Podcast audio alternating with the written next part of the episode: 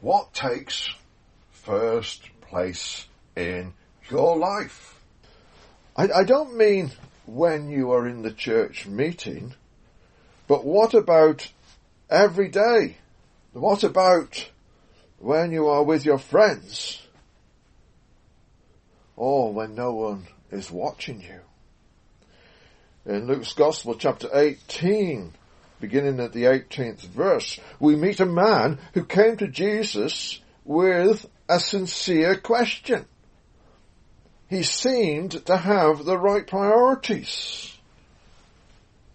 For he asked, what must I do to inherit eternal life? What an opportunity this was. He really seemed to want to make sure he was going to the right place. That is a, a good desire to have. He seemed to have the right priority. What can we learn from this encounter with the Lord Jesus Christ? How did Jesus deal with this man? Jesus listened carefully to what the man said and then gave him a very serious and personal answer. It was clear that this man did not understand some very important things. As William Hendriksen has said, Jesus knew the man was being superficial. His shallowness is evident from the praise he bestows on himself. To be fair to this man, he was not like those who came with crooked questions attempting to trap Jesus. Remember that question, is it lawful to pay taxes to Caesar? We have many such people today they are not so much concerned with taxes, but questions about human biology and relationships. We always need wisdom in dealing with such people. When a stranger launches straight in on the Bible's teaching on homosexuality, it is almost certain that he is not seeking to be informed, but is setting a trap. That is how several street preachers have been arrested in England. We need to be wise when dealing with such people. Remember, just because a person asks a question does not mean to say that you are under an obligation to answer their exact question. You can always answer a question with a question, for instance. Note that when Jesus was asked about Caesar and taxes, he asked for a coin. He asked, he asked whose head was on the coin. So we can ask, what do you understand the Bible to teach about the subject?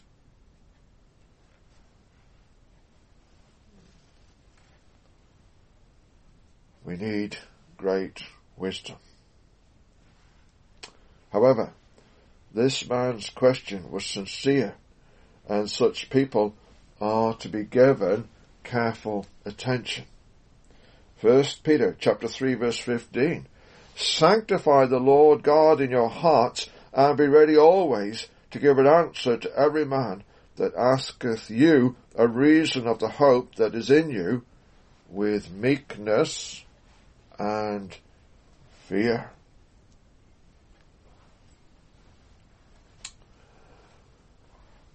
First of all, let us consider the question that was asked. Eternal life was a good subject. Jesus Christ was the right person to ask. But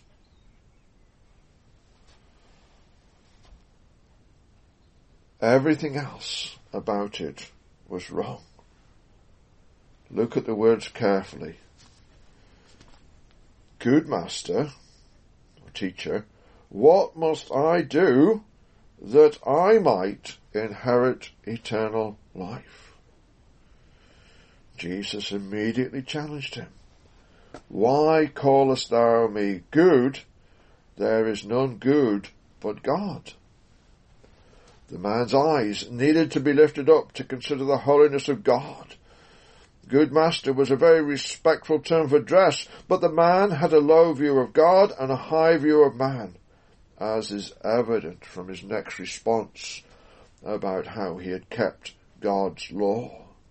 Jesus is pointing out that only God is truly holy and that God's goodness transcends whatever we consider Uh, to be holy. We set our own standards and then measure everything else against them and ourselves against others like the Pharisee did in verse 11. But you are not God.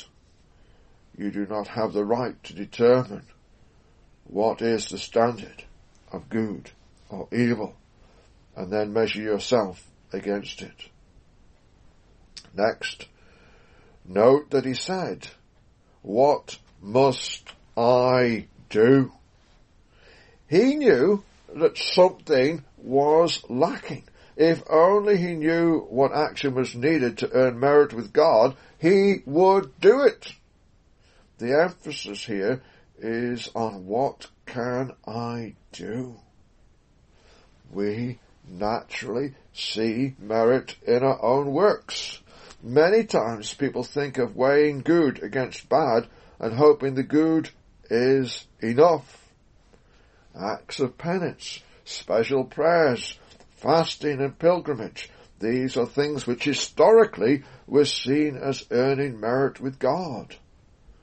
Today it has been updated to include many acts of kindness or generosity, and in our modern age, ideas of social justice.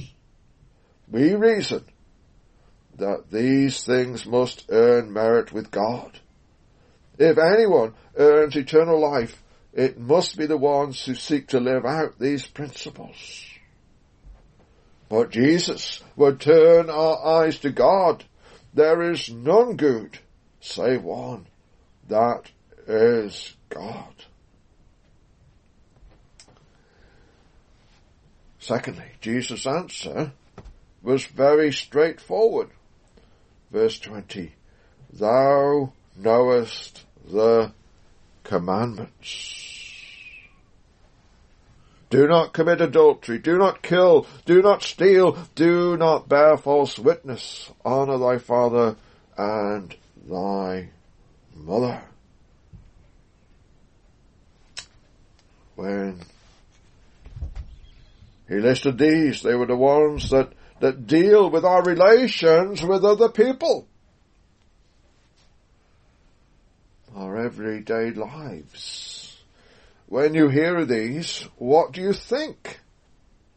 They're so simple to read. They're easy to understand. But are they easy to keep? This man was certain. Notice what he said. All these things have I kept from my youth up.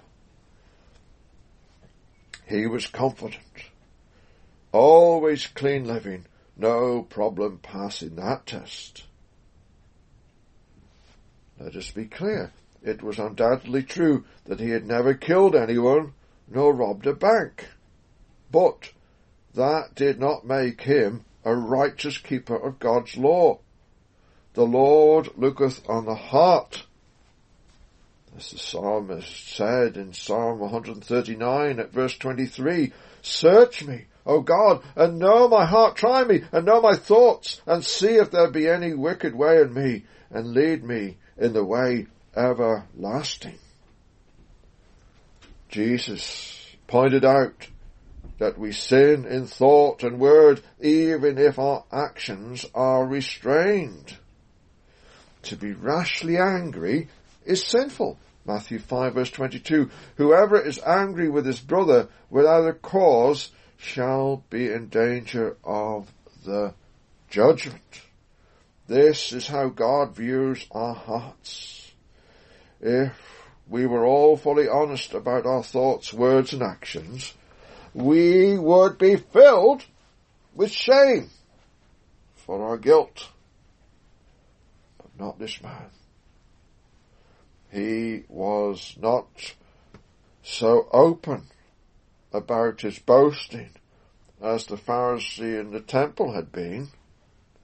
He knew he needed something extra, but still he saw himself as good and pure before the law.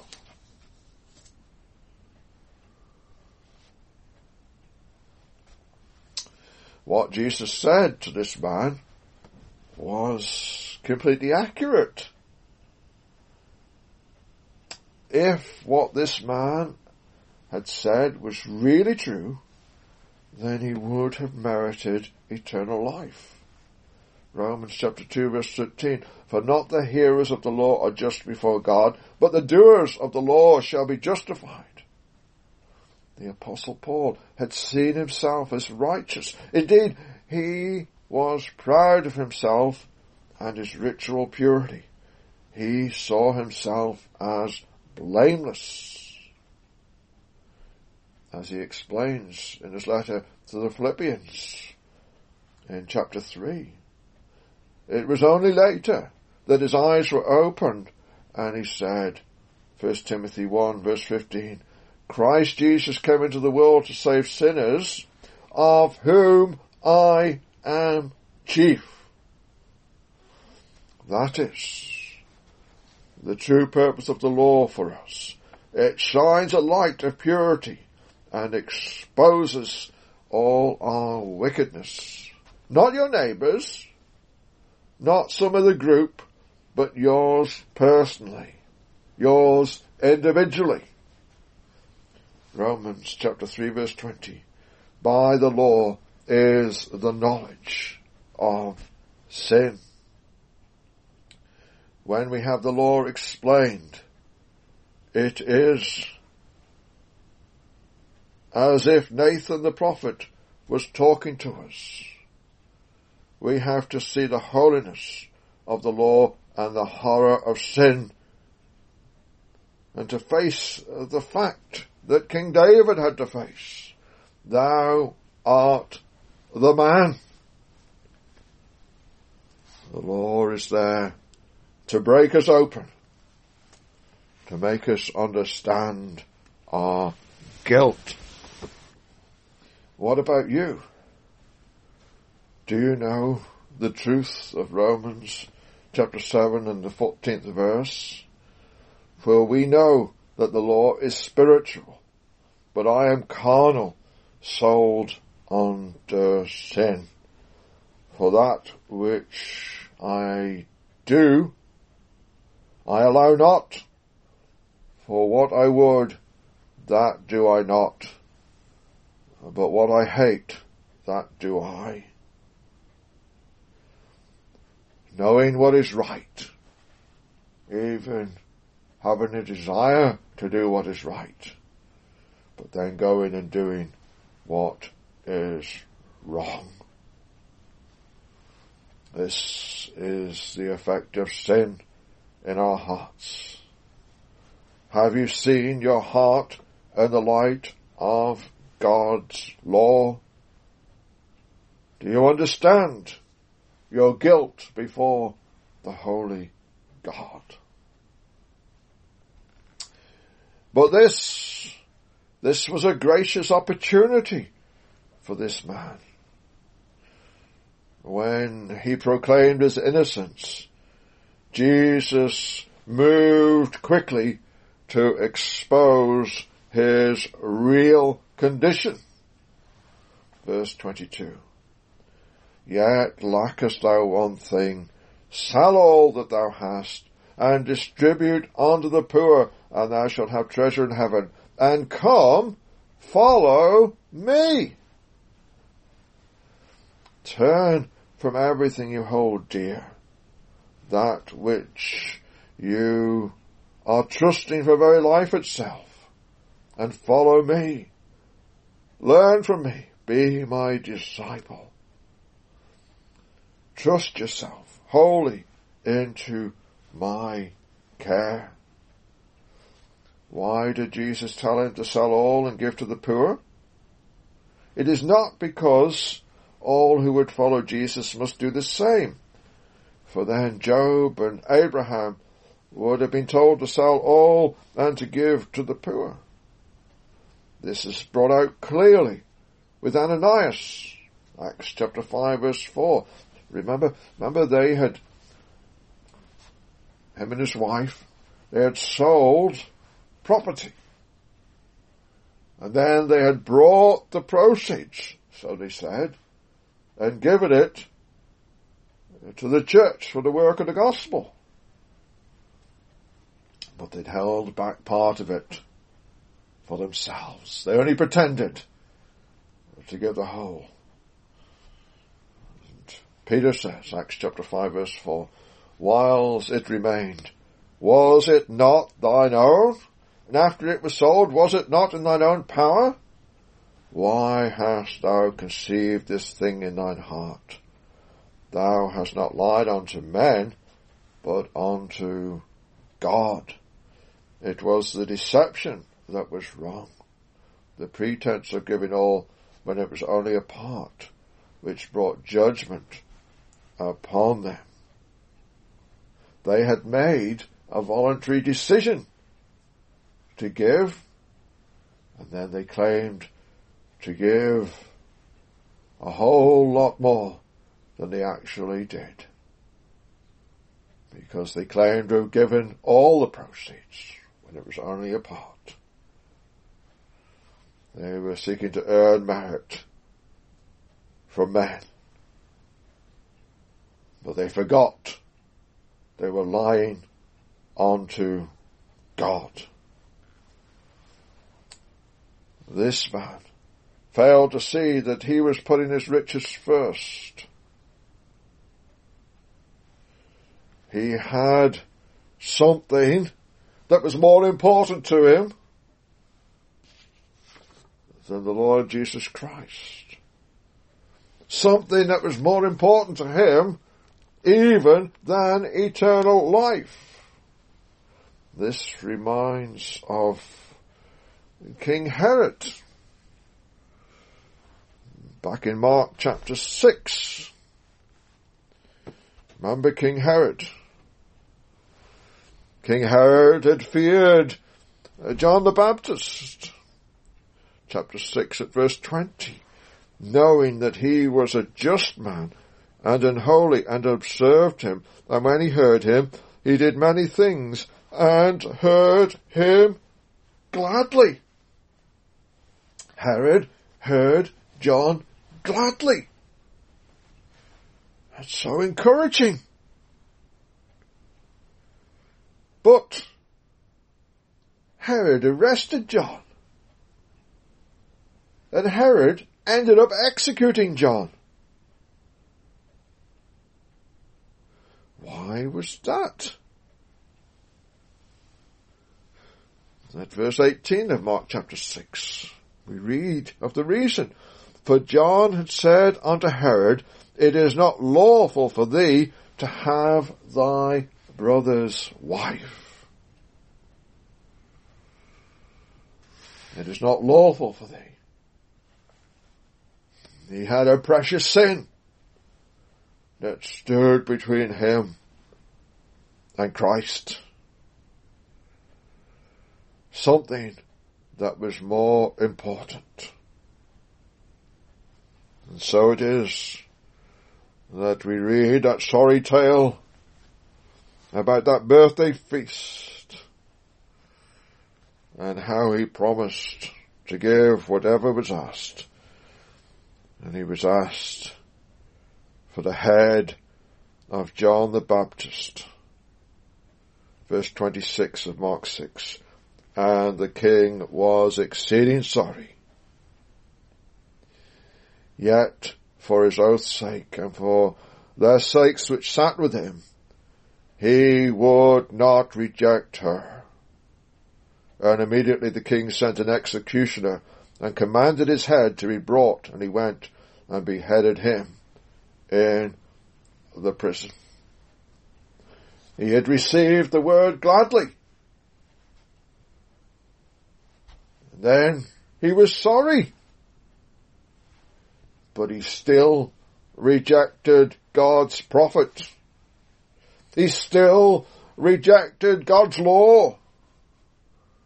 He rejected the call for repentance and faith and chose that illicit relationship. He had something more important. Something that his heart's desire was set upon that kept him from true life. What about you?